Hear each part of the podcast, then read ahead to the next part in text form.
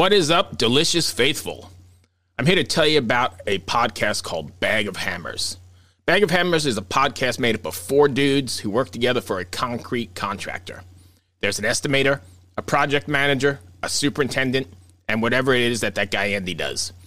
These four have a ton of great experiences and a lot of profound ideas. Unfortunately, they've forgotten most of them. They upload a new episode each week, and it can be found on just about any listening platform. Somehow they manage to turn boring topics into a comedy hour, and you'll find yourself laughing along. I know I did. You'll feel like you have learned something and not learned anything at all. It's funny. These guys don't take themselves too seriously. They're having a good time. They take a boring topic, like I said, and they turn it into something hysterically funny, something we can all relate to. So go ahead and check out Bag of Hammers podcast, wherever you get your podcast from. I'm James of the band Shield of Wings, and you're listening to the Brutally Delicious Podcast.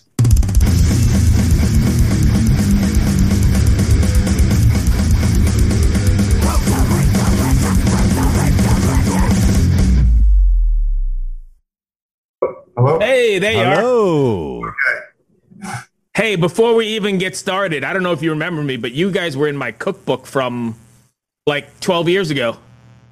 Oh, oh, that was a long time ago, man. Yeah, For 2000. those about to cook. yeah, that was like 2011 or something. Okay, well, we, we have some history apparently. Yeah, we have some history. Well, thanks for joining us. I'm Bruce. That's my partner, Chris. Hello. Bruce, Chris, nice to meet you guys. How are you today?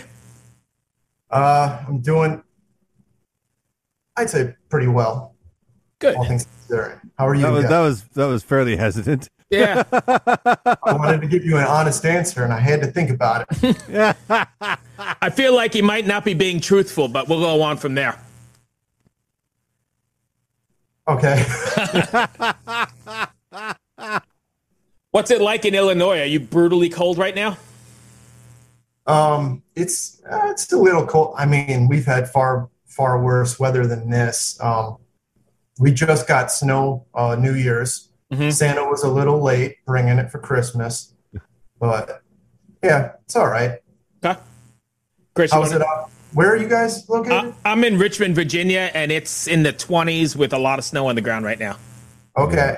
I'm in I'm in uh, North Virginia, just outside DC, and it's fucking cold. Yeah. Way colder Like- than I like. Oh man, I'm not used to this, Do you guys deal with it well, or do you not like the? No, I hate it. I don't deal with cold at all. Oh, okay. I want to be in the Bahamas. Yeah, like Alright. people complain about the heat and humidity in in DC in the summer, and those people are wrong. Yeah, I agree. I'll take it. Chris, you want to take the lead? You want me to jump in? You go ahead, Ben. So let's talk about Unfinished. New record, just about out. Um, Yes, how do you how do you feel about it? Are you satisfied with the outcome, and what has been the early on response to the single? Uh, well, we actually haven't dropped a single yet. We're doing Okay. that uh, this Friday. Uh, we're releasing the first music video and the first single um, as the first single. And um, what was your first question? Sorry. How do you feel about it, and are you satisfied with the outcome? Oh, uh, I'm feeling pretty good. I mean, overall, I'm satisfied that it's. I'm happy it's done. Uh, it didn't turn out exactly the way I envisioned, but usually things don't. Um, there's so many variables in it. Uh, it shaped into something a little bit different than I planned. But I, you know, I'm happy with it. I'm glad that it's there. It's in concrete now. So we just mentioned that you guys have been around for a while, and you know we had talked years ago. But do you um, did you find it a lot more difficult, or just different writing and recording in this weird world that we live in now? Oh, well, to answer that, I could, it'd probably be a complicated, long answer because uh, the band uh, went on a hiatus in 2012. Uh, And we didn't start picking up, uh, we didn't pick up till many years later. So a lot of these songs that were written were written between 2012 and like 2019, but most of them, they're pretty old songs. Um, band was on a hiatus and in 2017, I approached the guys and said, Hey, I, I wrote, you know, everybody was doing different things in life. And I said, Hey, I wrote a bunch of music. why don't we listen to it? And if you guys like what you hear, maybe we should make a record out of it. So we did that in 2017 um, and picked 10 songs out of like the 40 something that I wrote. And we kind of polished those up until casually there was a lot of shit going on in life for everybody. And we actually started recording a record in 2020. So right at the right at the peak of this, right? Yeah, and did that for it maybe took like a little bit more than a year to do all the final tracking stuff, you know.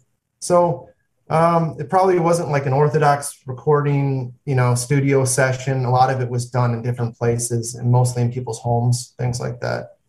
So um, amazing. I'm kind of trailing here. Did that answer the question? Yeah, yeah, that's great. Chris? Yeah, so you guys you guys mostly self-produce and self-record then? Um, yeah, I mean I did the guitars here, the bass here. Um, we did the drums, like worked out the drums between here and my place and also my drummers. And we did the vocals in a studio, the final vocals for the album. Yeah. So and then other like the keyboards and orchestrations were also done here. So why why did you choose to do the vocals in a studio? Um, I don't think I was confident in my audio engineering abilities. Uh, I don't have an optimal place. I live near like a, a road. Okay. Uh, like a high traffic road and like audio. I mean, I guess I could have worked something out here, but we just wanted to go somewhere that was nice and quiet and. And you can remove that control. fear of waking up the neighbors or having cars on the microphone or whatever. Yeah. Um, so that's we decided to go with somebody that was a little bit more experienced than me. You know, I don't have any formal education in auto uh, in audio engineering. I just kind of taught myself from the internet. Hey, you can get a lot. I have some friends that are using um, like Nail the Mix or the URM Academy. Their mm-hmm. mixes sound killer. You know. Yeah, there's a lot of stuff out there, man. People, you know, want to learn. There's also a lot of bad stuff out there. It's the internet, man. yeah. It's a like, two I, sword. I watched right. some audio engineering video and I'm like, what the hell? No. nice. Yeah. I don't know what nail the mix is. Is that like a tutorial? Yeah, it's like um it's like a metal mix um school.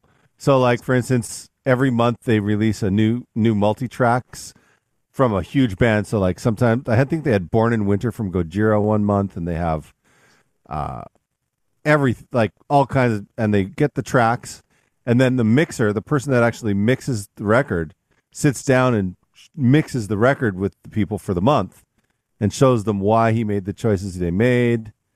And then at the end, they have the last week is a mix contest where the students get to mix. Oh, interesting! For prizes, yeah. That's cool. I had no idea. Yeah, Joey Sturgis runs that. Oh, yeah. Small name.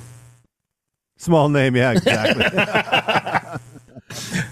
so let's get back to uh, Shield of Wings. Um, are you guys planning on doing any sort of live thing, or is that not even a consideration based on the our current oh, climate? Yeah, about that. Um, we're definitely considering it. Uh, we did have not set up any shows. We we didn't line anything up right now. We're just focused on um, promoting this album until it comes out February 11th, and uh, we're working on some music videos that releasing before and after the release of the album. So, and those are somewhat mostly self-produced as well. You know, the, the videos are mm-hmm. nice. That's so pretty. I, yeah, the one that's dropping on Friday, I directed, um, I edited it, and I shot maybe like a fourth of it. You know, obviously I'm in it, so right. I hired a camera guy and stuff. But um, we worked with a gaffer as well. But yeah, for the most part, kind of self-produced. Amazing. So you guys are kind of like a DIY. Yeah, it's kind of yeah, kind of what we're going for, man. I mean, if I can do it myself, I'd like to it's you know it's all it's all fun. So if I can figure out how to do something myself, I'd like to. You know, right. a lot of it is just limitations because I don't have own really high end cameras, you know, uh, or anything like that, or high end lights. Yeah. Would you say creatively? Uh, and I'm not. I don't mean this in a derogatory way, but creatively, are you a control freak? I used to be. I definitely Nice. to the point where it was like probably hindrance. I've I've relaxed a lot more and tried to let things flow more naturally. But I mean, yeah, I, th- I think that answers the question. Cool. I don't mean that in a, in a derogatory. uh, Creatively, I'm a control freak for sure. Like people don't like working with me because I'm like, no, fuck that. You're not doing that. Um, and I've had more drummers throw sticks at me than I can count on my fucking like man, oh man. But uh, so that Right. I asked that. What's that? Oh, I was just going to ask, do you is it that way because uh, you find it difficult to articulate your vision, or is it because um, you just are defiant in what you want and that's how it's got to be? Um, I think it's because I played in bands for like a long time, Mhm. and it always pissed me off that the band never sounded good. So the only way I could make a band sound good is to get them to do what I wanted. And then once that happened, I started getting more success. So then with that came more control for me. So a vicious circle. Yeah, because I didn't want to sound like shit. And I, I was always open to other people's ideas. You just didn't like them. No, I did like them a lot of the time. But often people have often when people are being in a like when they work together creatively, one person out of that group is predominantly way more creative than everyone else. Predominantly. And that person is driving that vision. And that sometimes creates jealousy and competition within the other people that are going through that creative process. And they sometimes just put out ideas and stick to their ego with that idea for no other reason than to try and take the person that's driving that creativity down a notch because they don't want to feel less creative. Maybe that's an over ex- example of it, but that's been my experience. So I'm always open to ideas when people put them on the floor. But like if it doesn't fit the vision, I just say fuck it, no. There you go. So I'm going to go back to the record for a second, unfinished. Is there something you want your fans to walk away from, some sort of feeling or some sort of takeaway after listening to a Shield of Wings record, or more specifically, unfinished? Um, well, I don't personally demand anything of the listener, but I mean, it. I would hope that they'd be uh, curious enough to look into the songs and maybe try to interpret some meaning, or hopefully it would be encouragement to to some listeners, or help them maybe be a little bit more introspective about their own lives. Um, you know, the the message and the lyrics. I don't know. I I I don't know if I want to say message, but the lyrics in the album um, are born from a lot of life experience over the past years. You know, I started writing this album in 2012 and till present day, you know, we, or 2020 when we actually recorded it, you know, um, the lyrics are a representation of a lot of growth that has occurred in my life Right. over that time. And um, so maybe, yeah, maybe they could get something out of it. Hopefully, something positive, beneficial to their own life, and and enter, you know, enjoyment from the audio ex- audio experience. You know, Was it was it strange going back to songs that you had written so long ago and kind of seeing that portrait of yourself where you were at that point? yeah, definitely, um, definitely. I can relive things from listening to you know the songs, Yeah. and um, yeah. Cool. Do you um? Shoot, I just lost my train of thought. Of course he did. He's Bruce Moore. He doesn't have a train of thought. Dude, you're not the only one, man. I, I I, I totally lost my train of thought because Chris interrupted Ev- with his Everyone's question. got everyone's got weed brain today. Everyone's. Oh. Get- um, shit. What was I gonna say? Well, I guess we'll move on from that. But what do you guys have planned next? I mean, you said you're dropping the single on this this Friday with the video, and then you're already working on new stuff coming up. Yeah, Maybe- um, I'm currently writing uh, two more music videos, um, and well, the next thing I'm actually editing a lyric video that we're going to be releasing later in the month. So that will be the second single. Um, and I'm writing some videos. Hopefully, we can do two more actual music videos after this. One that will be released before the album, one after.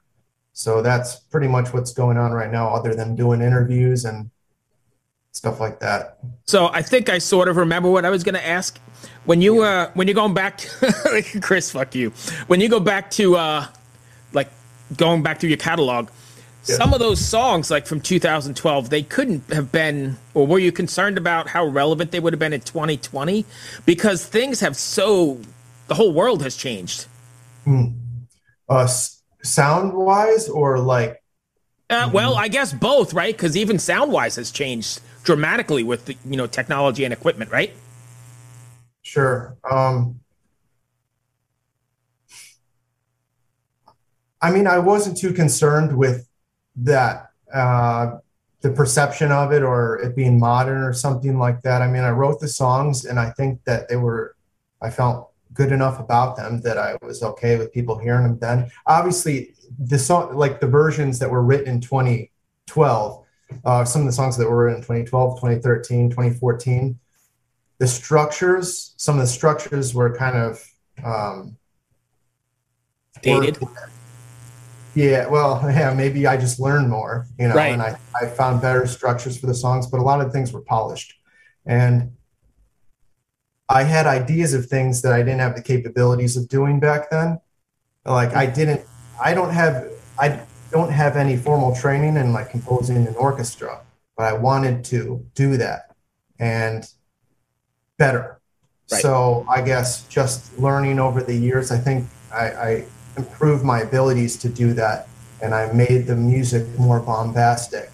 Um, so maybe those songs that were written in 2012 or 2013, they only had like three keyboard parts that were right. supposed to be representative of what an orchestra would be doing. You might have the lead on a piano, some string pads, and a choir. Right. Yeah. Okay. Um, Chris. Chris. Uh, the other thing I gotta say is I love the flowers in the back, man. Oh. Yes. Yeah.